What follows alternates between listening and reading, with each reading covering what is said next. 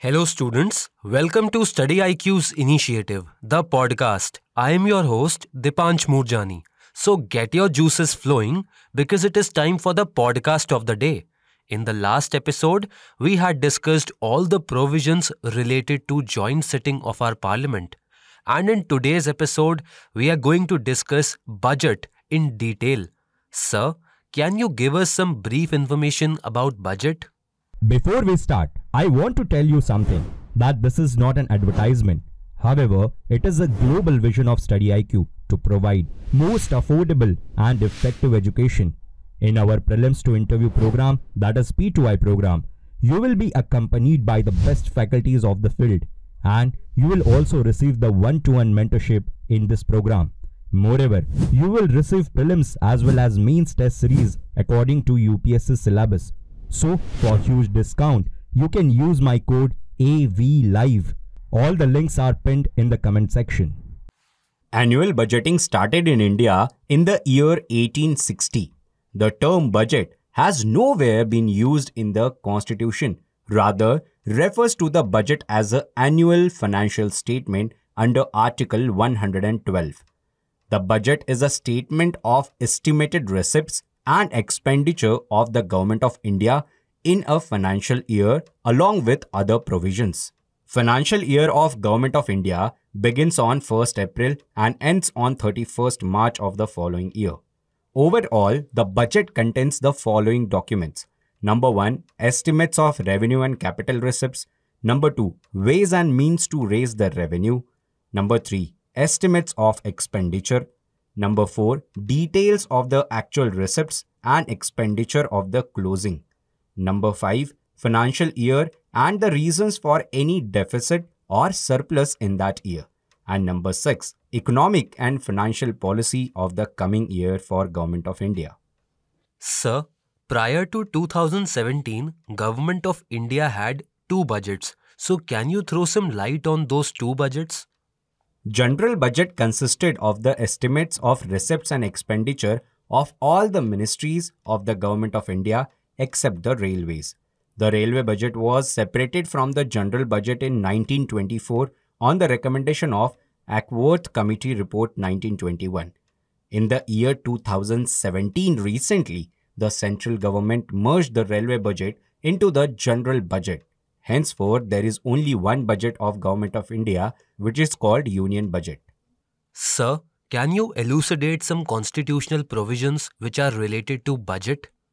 The President shall, in respect of every financial year, cause to be laid before both the Houses of Parliament a statement of estimated receipts and expenditure of the Government of India for that year. No demand for a grant shall be made except on the recommendations of the President. No money shall be withdrawn from the Consolidated Fund of India except under appropriation made by law. No money bill imposing tax shall be introduced in the Parliament except on the recommendation of the President, and such a bill shall not be introduced in Rajya Sabha. No tax shall be levied or collected except by authority of law. Parliament can reduce or abolish a tax. However, Parliament cannot increase the tax. A money bill or a finance bill dealing with taxation must be introduced only in the Lok Sabha and cannot be in the Rajya Sabha. Vote on the demand for grants is the exclusive privilege of Lok Sabha. Rajya Sabha has no power in this regard.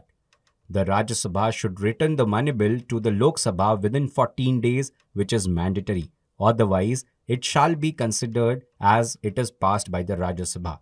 The budget shall distinguish expenditure on revenue accounts from other expenditures. The expenditures charged on the Consolidated Fund of India shall not be submitted to the vote of Parliament. However, it can be discussed by the Parliament. Sir, in terms of Consolidated Fund of India, there are two types of expenditures. One, expenditure charged upon Consolidated Fund of India, and second, expenditure made from Consolidated Fund of India. So can you explain to us the difference between these two expenditures in simple words? Expenditure charged upon the Consolidated Fund of India is meaning that this charged expenditure is non-votable by Parliament. It can only be discussed by Parliament. However, expenditure made from the Consolidated Fund of India, that means this type of expenditure has to be voted by Parliament. Sir, after understanding all the constitutional provisions related to budget, now we are eager to understand the procedure for enactment of budget. The budget goes through the following six stages in Parliament when it is put in front of the Lok Sabha. Number one, presentation of the budget. Number two, general discussion on budget. Number three, scrutiny by departmental committees for the budget laid before the House. Number four, voting on demands for grants. Number five, passing of appropriation bill. And number six, passing of the finance bill. Now we will discuss the introduction of the budget. Conventionally, the budget is presented to the Lok Sabha by the Finance Minister on the last working day of February with a speech known as the budget speech. Since two thousand seventeen, the presentation of budget has been advanced to the first of February. Now the economic survey presented one day or few days before the presentation of the budget. This report is an indicator of the status of national economy.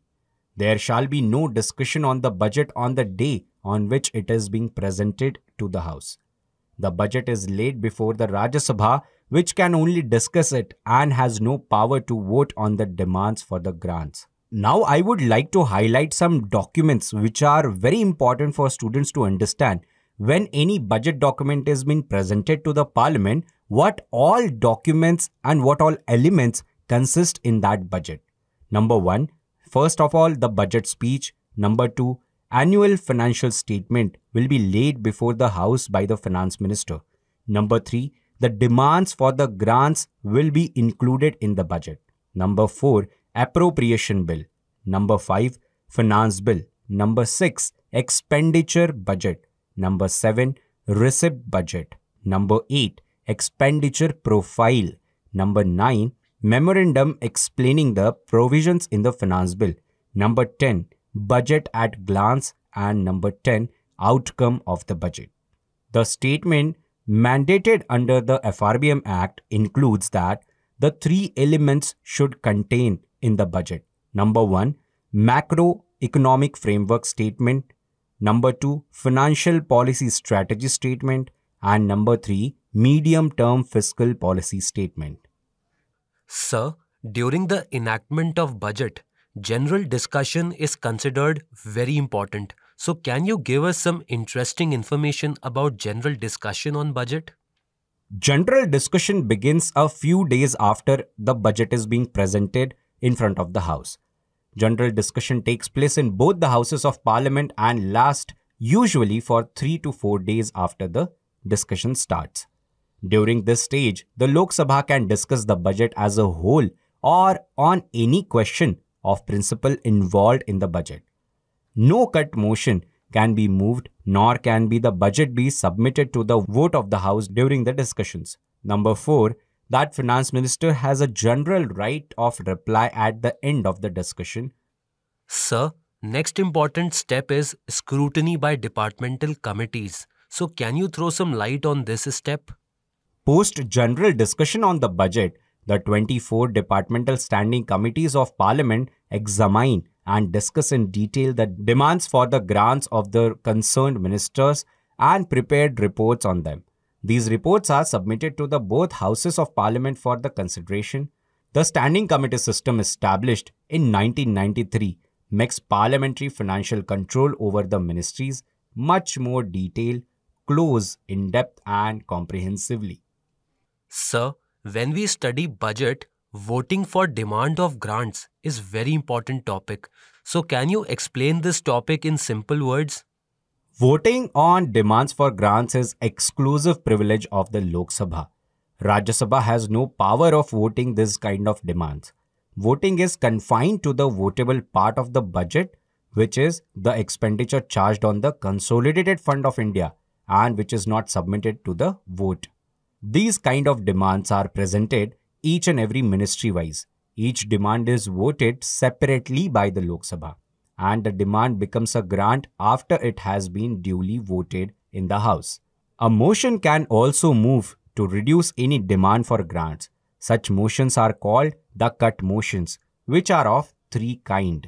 Number one, policy cut motion. It represents the disapproval of the policy underlying the demand. It states that the amount of demand to be reduced to rupees one. The members have an option to advocate an alternative policy. The second cut motion is economy cut motion. It represents the economy that can be affected in the proposed expenditure. It states that the amount of the demand be reduced by specified amount. The third cut motion is token cut motion. Token cut motion ventilates a specific grievance that is within the sphere of responsibility of Government of India. It states that the amount of the demand be reduced by rupees one hundred. Sir, the next important element of budget is appropriation bill. So how can we understand it in simple words? The Constitution states that no money shall be withdrawn from the Consolidated Fund of India except under appropriation made by law. An appropriation bill is introduced to provide for the appropriation out of the Consolidated Fund of India, all money required to meet. The first, the grant were voted on by the Lok Sabha. Second, the expenditure charged on the Consolidated Fund of India. The government cannot withdraw money from the Consolidated Fund till the enactment of the Appropriation Act. Amendment cannot be proposed to the appropriation bill in either house of the parliament. That will vary the amount of altering the destination of the any grant voted or of varying the amount of any expenditure charged on the Consolidated Fund of India. The Appropriation Bill becomes the Appropriation Act when it is assented by the President. Appropriation Act authorizes the payments from the Consolidated Fund of India. Sir, the next important provision is vote on account. So can you explain us that why it is considered so important? Passing an Appropriation Act takes time and usually goes on till the end of April. However, the government needs money to carry on its normal activities after thirty-first March, which is the end of financial year. To resolve this issue, the Constitution has authorized the Lok Sabha to make any grant in advance in respect to the estimated expenditure for a part of the financial year. It is generally granted for two months for an amount equivalent to one-sixth of the total estimation. Sir, thank you for giving us the information. Dear listeners, it is time to wrap up this episode of the podcast. In the next episode, we will discuss another topic, so stay connected with Study I Q and keep studying. You can listen to Study I Q Presents the podcast on all the audio streaming platforms like Spotify, Hubhopper, Apple Podcast, Google Podcast, Kuku F M, et cetera. Links are pinned in the comment section below. Thank you.